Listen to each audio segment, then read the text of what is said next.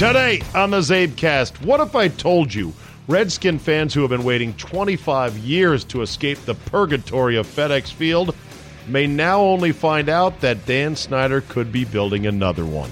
Ron Thomas will join me to blast the pouty Roy Williams, explain what stooging means, and talk about the Ryan Newman wreck plus the Astros. Your bonus, 45 minutes of me, is locked and loaded, so buckle up and let's go! Here we go!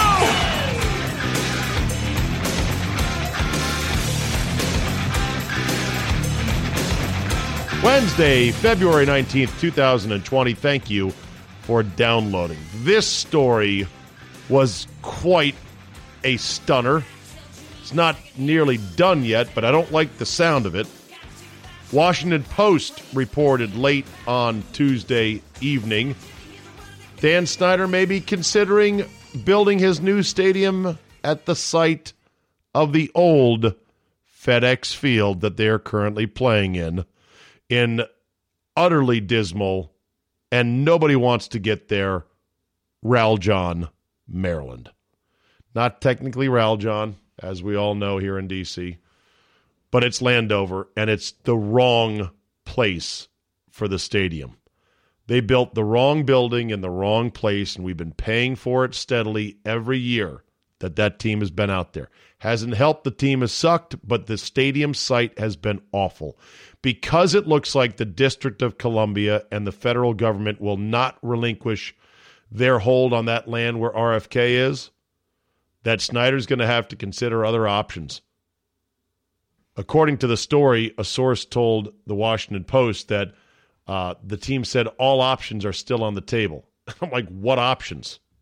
You have no fucking options. All of your non-existent options are still on the table. Great. You're thinking about going back to FedEx Field, the same site, and building. Honestly, that will do it for a lot of fans.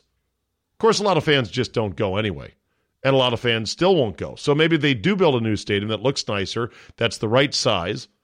It'll look better on TV, but many of us are just not going to go. It's too far of a schlep. It's too hard to get around the market anymore in the DMV as it was just 20 years ago, much less 40 years ago when I was growing up here in the good old District of Columbia area, the DMV. In fact, I was having this discussion just today.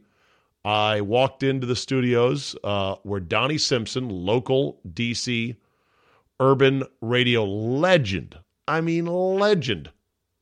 does his show, and I was talking to my friend Chiller, who goes back a long way with me when he worked at the sports station at 980 20-plus years ago, and Tony Perkins, beloved local TV news and weather personality, as well as a radio host. And I think he does weather. Anyway, I pop my head in and say, you know, my goal is to someday play golf with Donnie Simpson, who is a legendary avid golfer. And they said, yeah, you know, he doesn't play much anymore. And I go, why not? They said, because he used to do mornings, now he does afternoons. He doesn't like and doesn't feel comfortable playing golf knowing he's then got to be somewhere in the afternoon, meaning in the studio in Silver Spring. And I said, of course not, because you have no idea if you can reasonably get there anymore. You have no idea what horrific snafus could be on the roadways. And it didn't used to be that way in the DMV. I swear to God. I remember distinctly I used to be able to leave Rockville. This is very, by the way, I apologize for everybody not living here in D.C. Just indulge me for a second. I used to get done with a national morning show in Rockville, Maryland at no later than 9 a.m., 9:30.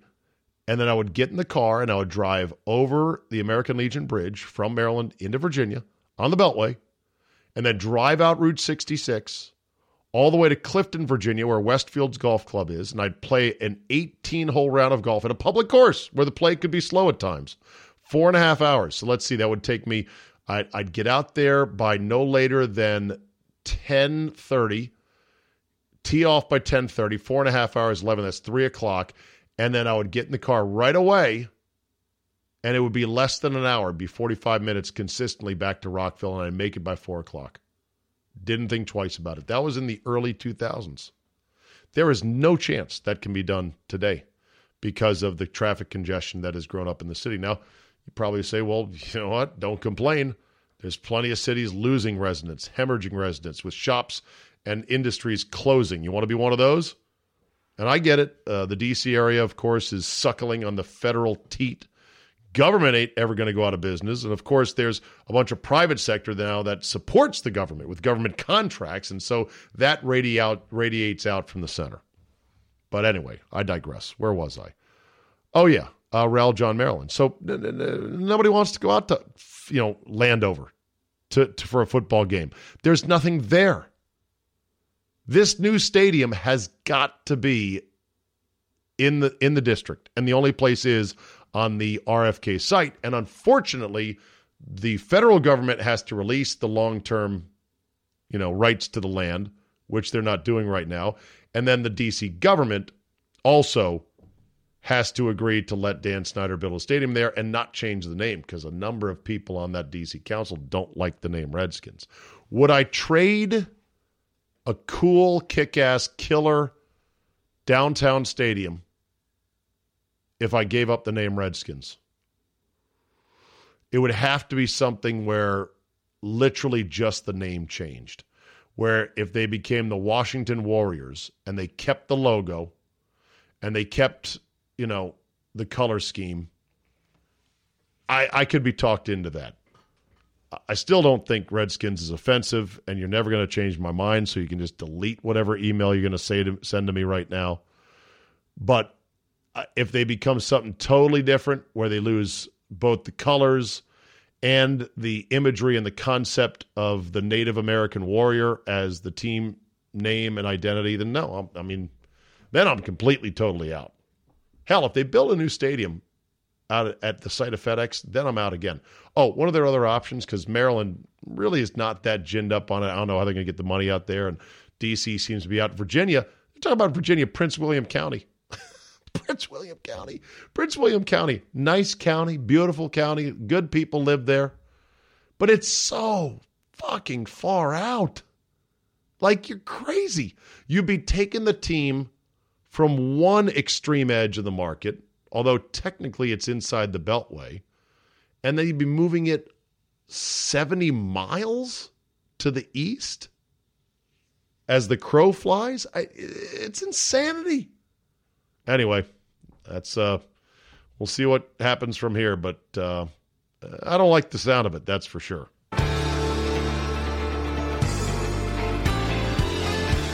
All right, time now to check in with my number one racing guest, Indiana-born. Hello, Ron. Stephen. Ronnie!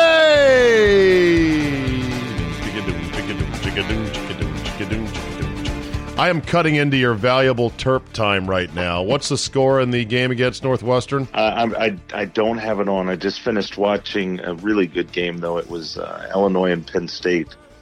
Really? And, Illinois got them at Penn State, but they had the FS1 All Access, which has the coaches mic'd up. Shut up. It's great. Very limited. Wow.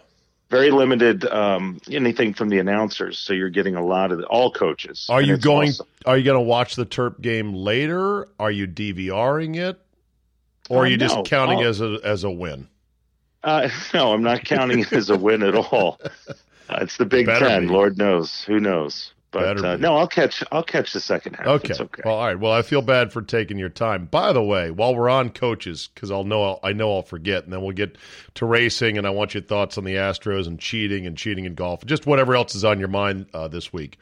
Okay. I was disgusted with Roy Williams' act the other night after they lost to Notre Dame. He's leaning back at his post-game presser, not even talking into the microphones, just, I'm just so frustrated. And he didn't give a shit. And I said, if his players did that, he would rip their assholes, saying, be a professional.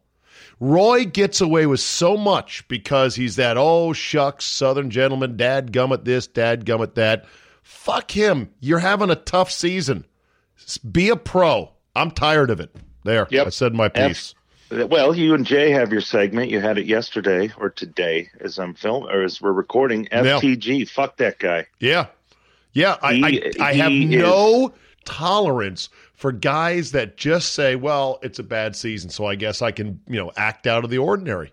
Yeah, I mean, God forbid he has one bad season out of 2024. However, in my opinion, and I've said this to anybody that will listen to me, and I say the same thing about Bill Self at Kansas, that there is not a more overrated basketball coach in the history of college basketball than Roy Williams. Wow. And Bill Self is a close second with all of the talent and all of the resources at that school.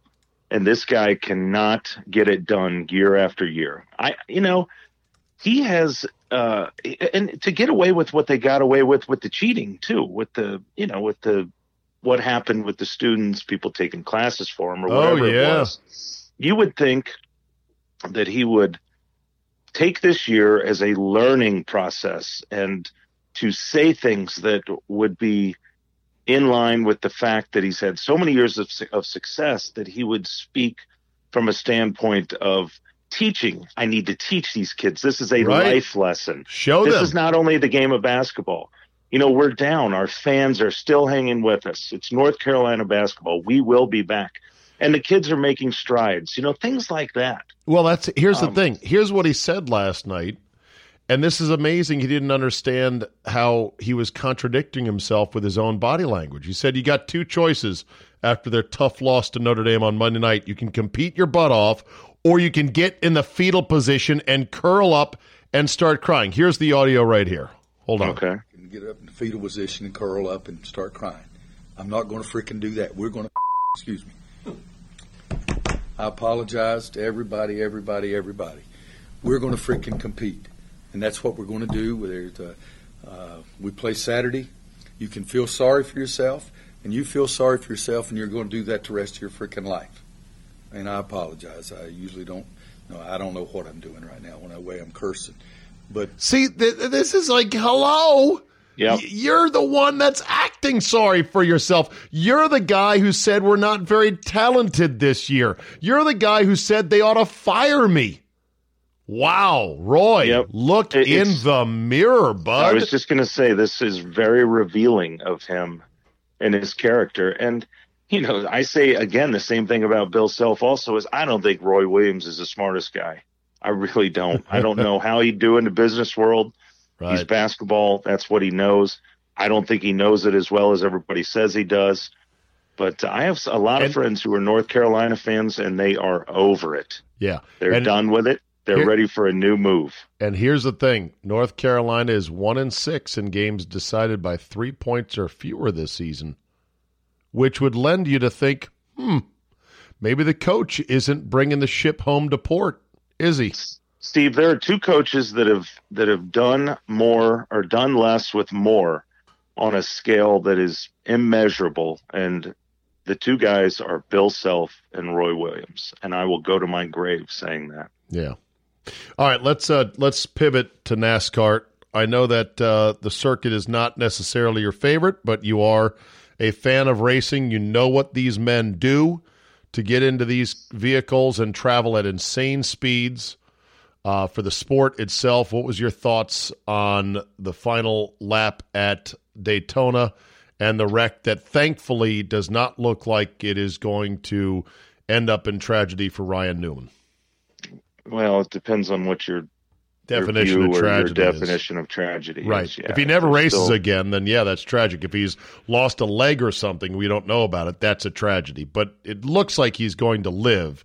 What type of life afterwards, what type of career, we don't know. But just your thoughts. My thoughts, I was home. I went home this past weekend. I took my son home for his birthday and went to a Butler game, and we just had a really nice time. And we were excited on Sunday. We celebrated his birthday in conjunction with the Daytona 500. So we had family over, and, you know, the energy was there. We were excited. We're a racing family. The rain was a bummer. So I made time to watch it, on Monday. And, you know, Ryan's an Indiana boy, and I was literally devastated. I was crushed. We all were. you know, I had my texting with my friends and my family and some people involved in racing, and we didn't think it looked good. So my immediate thoughts were with Ryan because I thought he was gone. Yeah. I really did. Yeah. Then my feeling after that, Steve, was anger.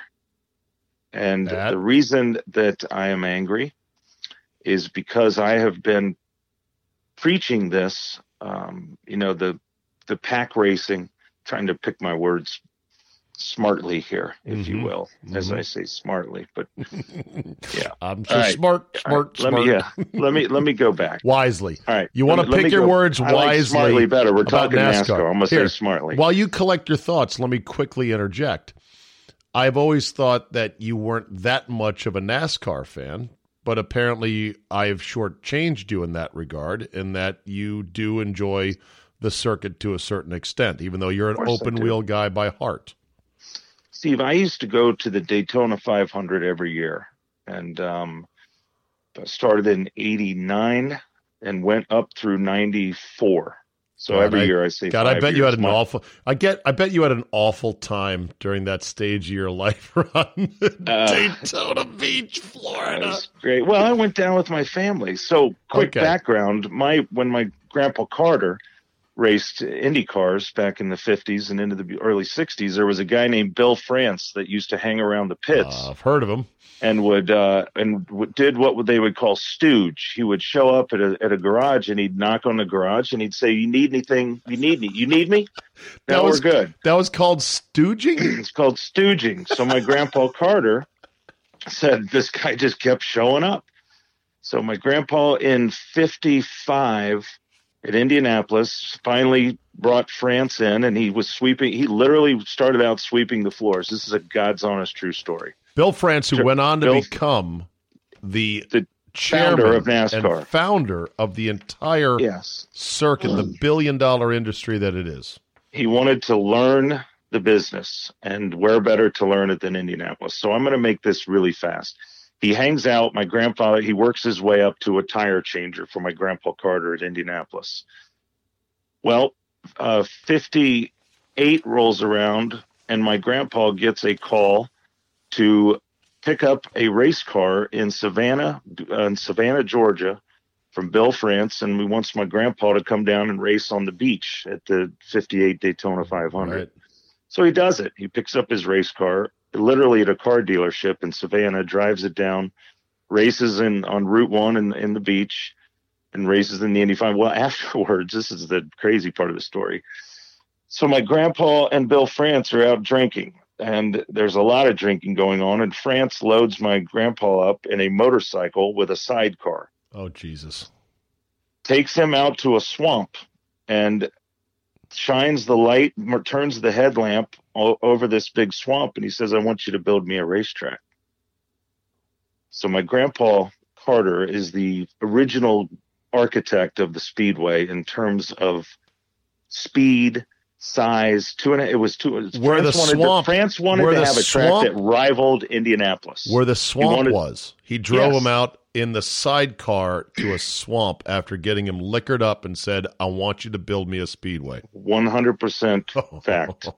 So Grandpa decides they're going to build a 2.5. At first, France didn't want it to be 2.5 miles because he thought it'd be too big. He wouldn't be able to see all the way around the racetrack. It'd be too big. Well, so the remedy for that, but he wanted speeds to rival Indianapolis. So they decided to make it 2.5 miles, the same as the speedway, and they banked it, 33-degree banking. What's the banking at Indy? It's flatter. Banking at Indy is 9 degrees. Got it.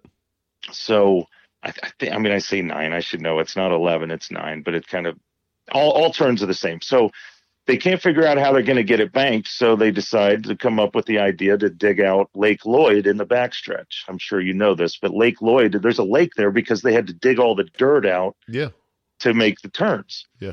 So Grandpa designs and builds this racetrack. He doesn't get a lot of credit for it, but he was the guy. So I'm telling you this, Steve, because NASCAR is in my blood. I never knew this. Well, I never knew this. That's great to know. I grew up watching. I mean, Buddy Baker and David Pearson and the boys. I mean, that's all I was watching CBS back in the day with Chris Economaki and all the guys calling the race. I must have conflated you with somebody else who dismisses NASCAR as driving a bunch of taxi cabs. No. Now, then when the racing changed so much, so fast forward to 2001, Earnhardt gets killed. Okay. Yeah. Knee jerk reaction is we've got to make the cars safer. So they come up with the car of tomorrow. They don't understand the reason that Earnhardt died is because, and I know this firsthand, because he customized his shoulder strap to be more comfortable. And I know all that. I was just talking to my dad about it. I keep my name dropping, but my dad was represented Bill Simpson, who went on to be his best friend. And Bill Simpson and my dad sued NASCAR, and they won. So because NASCAR blamed the seatbelt for tearing, and that's why Earnhardt killed. So Simpson starts getting all of these, threat. I'm going to kill you. He's phone calls. Oh my God! Can you imagine? Oh yeah, the redneck death threats. Well, now to the guy who was blamed by NASCAR for a defective seatbelt that killed Dale. Here's the kicker. Senior. Here's the kicker. 2 weeks before, Dale Earnhardt and Bill Simpson are sitting in a tree stand in Kannapolis, North Carolina, on Dale's property with guns, sitting in a tree stand, never taking a shot, but drinking a bottle of, drinking whiskey and telling stories. And they were best friends. So this guy gets blamed. Okay. So then he gets killed and they decide that they need to make these cars safer. Okay. Yeah. So they come out with the car tomorrow, Steve. Listen, safer barriers, Hans devices, etc. Well, they didn't have any shit to do with the safer barrier. That was Tony George at the Indianapolis Motor Speedway. Right. But so what they do is they decide they're going to make them safer, but they're going to leave the restrictor plates on them.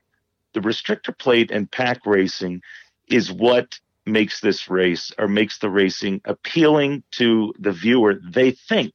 Now, viewership is down in NASCAR, way down. They think it's appealing because there's a lot of wrecks. Yeah, they think everybody turns it on to watch the wrecks. Listen, the real race fans like to watch their fucking guy win. They like to watch their guy finish. It's a brand loyal group. They also want to see cars that are raceable. And what I understand is the car tomorrow, it's not raceable. It's not like the other cars are. How is your skill revealed when you are running in a pack and a guy 3 cars in front of you, you're bumping. Some guy loses it, some joker who bought his ride, first of all, loses it and takes out 16 cars. Okay, I know. Is that racing, Steve? Is that racing? No. So racing is back in the day and in the late 90s, early 90s, even into the 80s when Bill Elliott ran 212 miles per hour at Talladega. Awesome, Bill from Dawsonville. That was racing. Let the guys race. They can handle the speed, for God's sake. Yeah, they can handle it. Anyway, just to sort of go back to the crash itself, it's amazing that they've built a car in which a guy can live after a crash like that. Am I right?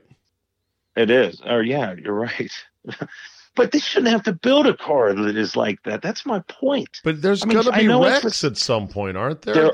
There are going to be wrecks, Steve, but you shouldn't have a race where wrecks. I mean, my God. And Newman came down and blocked. Blaney, but Blaney could have backed off. But, we're going for the win. They're going for the win. Bullshit. You're trying to respect your fellow competitors. And if he's ahead of you, let him win the fucking race. You don't win by crashing. And the real race fan like me, I don't watch it. I'm not going to watch it when you have to get into overtime and green, white, checkered, and it takes 45 minutes to run the last 3 laps of the race. That's bullshit. Not to mention the fact, and I've heard this from Chip Ganassi's mouth, it's too expensive. Right. These cars are getting the shit beat out of them for the money that they're making. They're too expensive with all the money having been drained out of the sport following the tobacco lawsuits. And following, the stars that were carrying the sport all retiring in a boom, boom, boom fashion or dying. Yes. In the case of, Dale Sr. Yeah. And see, the fact that this is the first fatality since Dale Sr. It's not the first fatality. Don't kill off Ryan Newman just yet. No. I'm sorry. I'm saying this would have been the first fatality. I didn't mean that. I didn't mean that. Yeah, my bad. I was like, that this would have been the first fatality since Dale Sr. I mean, that's pure luck. Yeah. And here's the ironic thing is Ryan Newman, South Bend, Indiana, Purdue engineering graduated from engineering school, went immediately into the short tracks, sprint cars, midgets, Silver Crown champ cars. He cut his teeth on the dirt. Okay. Well, he came to race NASCAR because he was so good. And Tony Stewart and those guys knew he was good. He kind of came in. Tony's older than him, but this guy was the real deal.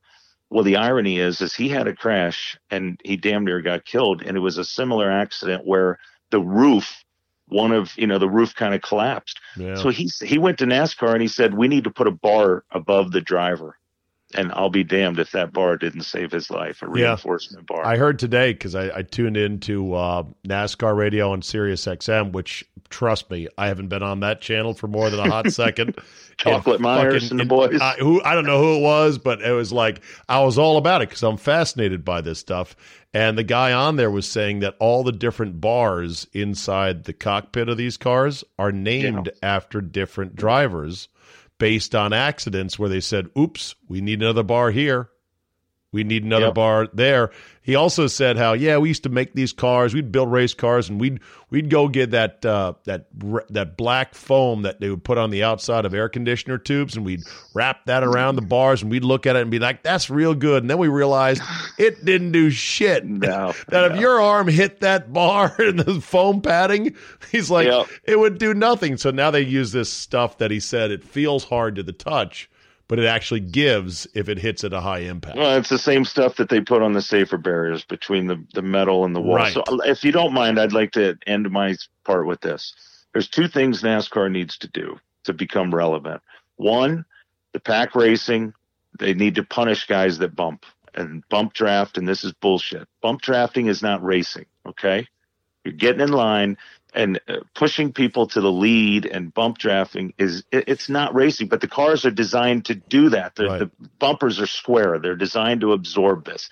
That's not racing when you're 200 miles per hour, 33 degree banking, you're literally sideways. 20 cars nose to tail. Exactly. All right. So but the restrictor plate needs to come off these cars, just take away some horsepower and then take the restrictor plate off.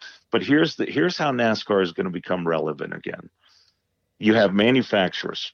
People used to go to these races because they were driver loyal, of course, Earnhardt. They were a Chevy guy or a Ford guy. That's it. They were a Chevy guy or they were a Ford guy. They were a Dodge guy. All right. All these cars used to run. I mean, there used to be fucking Dodge Plymouths out there running. I know. Okay, so here's what you need to do. You allow the manufacturers to design with and guidelines, safety guidelines, a car that looks like a Ford, a car that looks like a Chevy. These are all stickers. These are decals that they have on these cars. People will call this a pipe dream, what I'm saying, but people are not rooting anymore for a Ford or a Chevy or a Toyota because they're the exact same cars. All they have is a little bit different decal package, and the front ends are a little bit different. I'm looking at just Google search 1982 Daytona 500, and I'm looking at Kyle Petty's number 42 STP car with the light blue and the red, and it's got what looks like headlights and a front grille on it, and it's boxy. Like a sedan. I don't even know what the temple of that car is, but other guys have it as well. It's a Buick. Buick. They had Monte Carlos. They had Ford. They had the Plymouth. I forget the name. They had when Petty started winning, he won in the Roadrunner, the old Plymouth with the big wing on the back, the high wing. Right. Yes. Well, I don't know. I don't know if we can ever go back, Ronnie. I think the sport is where it's at. And, the sport is dying, Steve. It can't go. It can't sit where it's at. Is it dying or is it just falling back to its level? Well, I heard you say that. Barstool Sports getting involved, all that bullshit. Listen, it's dying. You know what? Bristol used to bring 150,000 people in that place. They built that thing up exactly for this. Now to make money, they have to have Tennessee play a football game there. or the Rolling Stones play a concert there. This sport is dying. It's not settling in where it should be. It is dying. They don't have TV viewers because people are sick and tired of it. You can't turn on a race and watch a demolition derby. Here. People who like racing aren't going to watch that shit. And finally, if their driver gets knocked out, what's the point of pulling for a driver? You're right. Here's a quick email I got from Jamie Houston about the decline of NASCAR. He said, they changed the design of the cars so drastically to something fans hated, which is the car of tomorrow. Also, coming out of that, the three biggest stars retired 3 years in a row, Jeff Gordon, Tony Stewart, Dale Jr. That wiped out easily, he says, over 50% of the people that attended races based on merchandise you would see fans wearing at the track. And then he says, yeah, the cars are technically covered with sponsors, but go look at them more closely. Many of them are companies you've never heard of. Oh, yeah. And they're paying a rate significantly lower than it cost 10 or 15 years ago to sponsor a car. That is true. I used to be able to look at a NASCAR grid and say, that is a who's who of well-known American corporations. Tide. Right. Budweiser. Gatorade, Budweiser, McDonald's, M&M's, Burger King, and now it's like... Target. Right, Target. And now it's like, EarlsHomeLoans.com 28 car. Yes, 5 Hour Energy. Just kidding. I know. Hey! That was a joke. Okay, that's all right. Fair enough. All right, well, look, let's hope that we continue to get some good news, better news from Ryan Newman going forward, and we'll see. Okay. I fear the worst. That's all I'm going to say. Oh, jeez. All right. Not the worst, but I feel... But not good. You're feeling like the next bit of news will not be as good as the news of he's alive. Nope. Got it. The way the news cycle's coming out. So okay, let's talk about this. The Astros scandal. Dying to hear your thoughts on this, because it's not over. And it's amazing, Ron, that more and more high-profile players, the kind of players who you would think might keep their powder dry a bit or be worried about their own sort of, image or brand and might pull back on criticism, are blasting the Astros. Aaron Judge today was the latest one to do it. This followed Mike Trout, who was unequivocal in blasting these guys. Nick Markakis said, all those guys need a good beating. This is remarkable. I'm stunned. What are your thoughts? I think it's not only is it justified, but I feel that the only way that, and Manfred, whatever his name is, Rob Manfred, is a jackass. I mean, that's been revealed. This is a nightmare for him, because he's obviously a guy who wishes he could be more behind the scenes, because he wasn't ready for this. Well, he kind of made his own bet here, and he even came out and said, we should have done more. We should have acted earlier upon all the information we had. That's not a proactive commissioner. How about him today having to walk back his statement about calling the World Series trophy? I heard it. I can't make an excuse for that. It was disrespectful. Who says that? A fucking lawyer. The game? A dweeb-ass lawyer who probably has never played a game in his life. By the way, Jay was spot on when talking about Correa missing the boat on their owner, Jim McLean. Like, he doesn't know. Was he a single-A player? Yes, he was. Oh, my God. Minor league baseball player. How great is that? Fucking Correa doesn't even know his own fucking owner's backstory. Good job on that one. No, here's the Bellinger thing. Didn't know. Oh, yeah, Bellinger. Yeah, exactly. So here's the thing about... this statement about it's a hunk of metal. I get what Manfred was saying there, but what he doesn't understand is that essentially everyone who competes in sports is, of course, playing for just a hunk of metal. That's part of the purity and the beauty of sport. That none of this matters, as I like to say. This is all for just fun and entertainment and personal development and seeing how good you can get. It is a game. And so, yes, they're paid professionally insane amounts of money, but every sport is always played for just a stupid little medal or a trophy or a hunk of something. That's the essence of sports. And he didn't get how he was shitting on it by saying, well, what's the big deal? It's just a hunk of metal.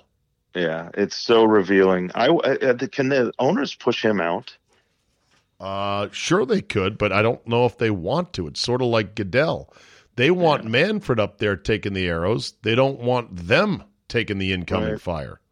Steve, so, I think that what we're seeing, like I said, the offense is so egregious that as a baseball player who ultimately was cheated, regardless if your team has cheated a little bit, or it's one of those glass houses things, but there is no way that any team took it to this level. But I think what is bothering a lot of these players, and it's bothering me, truthfully, is the arrogance with which this team played.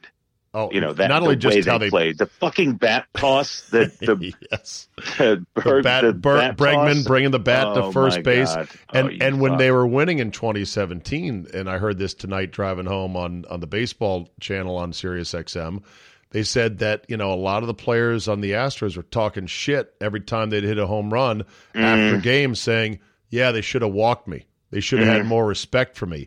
And now you're like, oh, well, did you know what was coming? Because fuck you, because that's a really dirty, dirty way to cheat. It's not over, and it'll be interesting to see what happens from here. But Steve, how about this? How about Altuve? He literally became a sensation. People looking up to him, small guys, small players. I love the guy. He was one of my favorite guys. It's all a fucking farce. It's all a farce. I know. I wonder what our boy Kurtz will say about it. If he comes to Pinehurst this year, I hope we can shake him free. He's a baseball dad, a baseball player himself. Yeah. We'll have to get some cocktails in him, and he'll let go on it. Can't you see him with the smoke in one hand and the cocktail in the other? I don't think it'll be hard to get cocktails in Kurtz. No. How about the All-Star game? I know you talked about it with Jay, but let me get your thoughts. The first part of it, I agree with you completely. It was the typical layup line, but that fourth quarter was pretty intense. I didn't understand why they didn't make substitutions. I mean, Lowry on the floor at the end, although he did, he played pretty well late, but I just thought they could have brought some fresh bodies in, but I think everybody was so kind of enthralled in it, what was taking place on the court, that to disrupt it, those 10 guys would have kind of thrown a monkey wrench into the whole situation, because those guys were engaged. They were there. They were going to be the deciders. But I was thinking about that bench. There were a lot of guys you could have put in who were fresh. Well, that's the thing. These guys are the elite of the elite. They're freaks.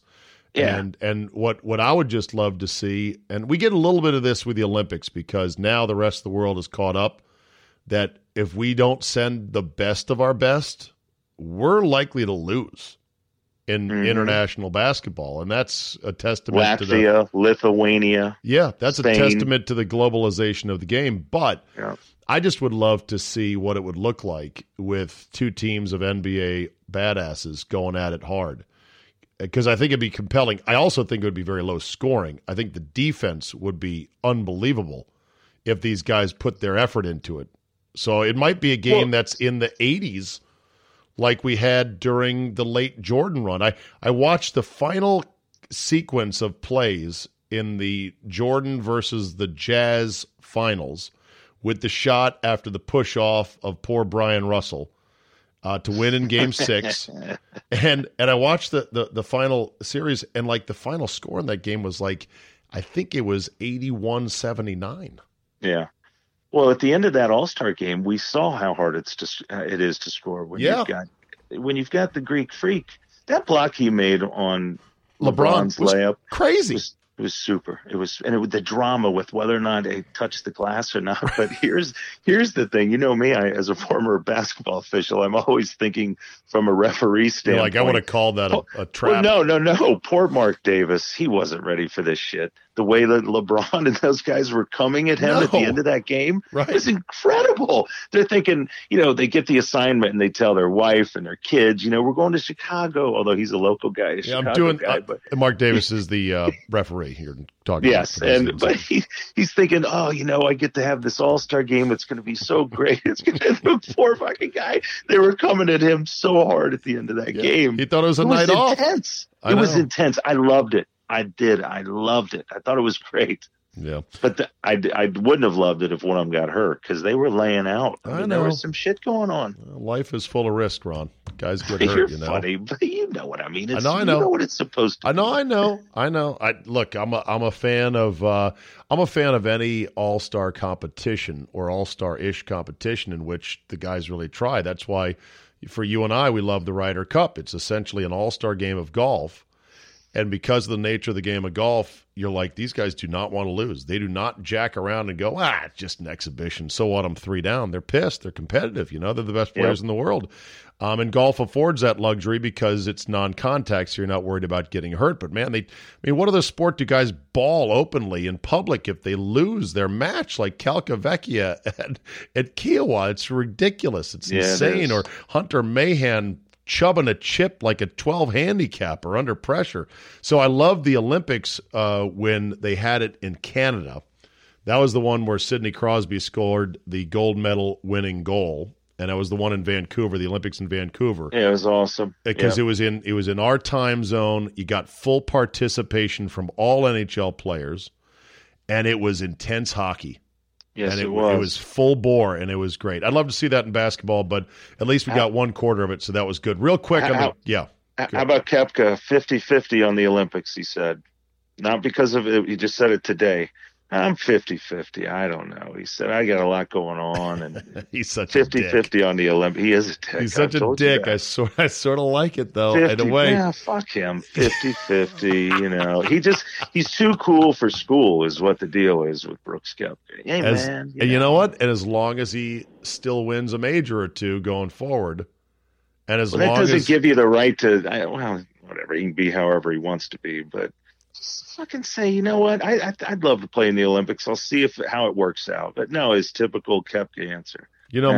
I'm conflicted on the Olympics. I dearly love the ideal of it and the concept of it, but the organization is an international crime syndicate. I understand that, but we're talking about the players of the game that you and I love. I know. I mean, did you see how happy was Kuchar with a bronze? He said it was one of the neatest things he'd ever done. Of all the fuck that guys in the world, Kuchar is number one. I mean, why? He's smiling anyway. He's got a big dumb smile. He rolls out of bed. But you can have Matt Kuchar. What a perfect guy to get the bronze. I know, exactly. Has that golf course closed yet in Brazil? Oh shit! What a mess! I need to Google that one. But yeah, all right. Is that it for today, Ron? Yep. That's it. All right, you go watch your beloved Terrapins. Thank you for the insight. I now know what stooging means. In old school NASCAR terms, which is just poking your dumb hillbilly head inside a garage bay saying, "Oh, need any help?" That's racing in general, not NASCAR. That was at Indy. So stooging.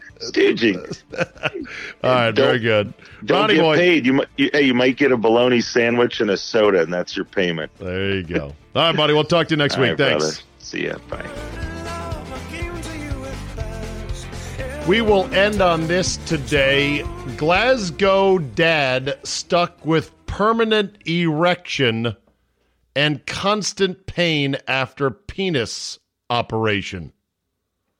James Scott is now a prisoner in his own home as he can't even put on trousers because he's in agony and can't bear anything to touch it. This happened after the 57-year-old suffered 4 injuries in his groin area, a fractured bone at the bottom of his spine, lacerations on both legs, and a blocked urethra. This after 1.5 tons of glass fell on him at work 4 years ago. He's a glazier, which I guess has to do with the production of glass. So now he had an operation to fix what was left of his manhood, and they've left him with a permanent boner. He says that he can't even put on trousers and is in constant pain. He also can't have his 9-year-old daughter around to visit him as he can't get rid of his now permanently stiff penis. He claims doctors have refused to visit his home to sort out the painful problem. There are photos of this guy wearing nothing but a towel around his waist and looking like he is in complete and utter agony. Surely we have the medical technology to maybe, you know, take this guy's penis down a notch. Can't we possibly do that? I mean, I don't know what's involved about it, but we got to help this guy out. As great as it seems to sound, like, I'd love to have a rock-hard boner all day, every day. Why not? Well, at some point, you got to let that dog rest just a bit. Good luck to Mr. James, what's his name? Scott. Sounds like a horrific thing. Way to end on a good note. Well, I had to end on something. I always work a penis story in there. Why not? I'm a man. I think about that thing all the time. That'll do it for me today. Thank you so much for listening. Don't forget, Zabe Vegas, filling up fast. Only 64 bids. 64 is the max. I've got 37 as of last check, so the bids are starting to roll up. Go to zabe.com/Zabe Vegas. And find out more. We're going to be at Top Golf with the MGM Grand on Friday this year. Friday. So if you can't get off to get there in time for Thursday, it's on a Friday, the 27th of March, Sweet 16, 3:30 to 6:30 p.m. I hope to see you out there. We're going to have a fabulous time. Food and drinks included this year. Top Golf Unlimited, private room, TVs to watch the games, and yes, a live Zabecast with myself, Mr. X Charge, and hopefully some others as well. All right, thanks for listening. Have yourself a great Wednesday, and we will see you next time.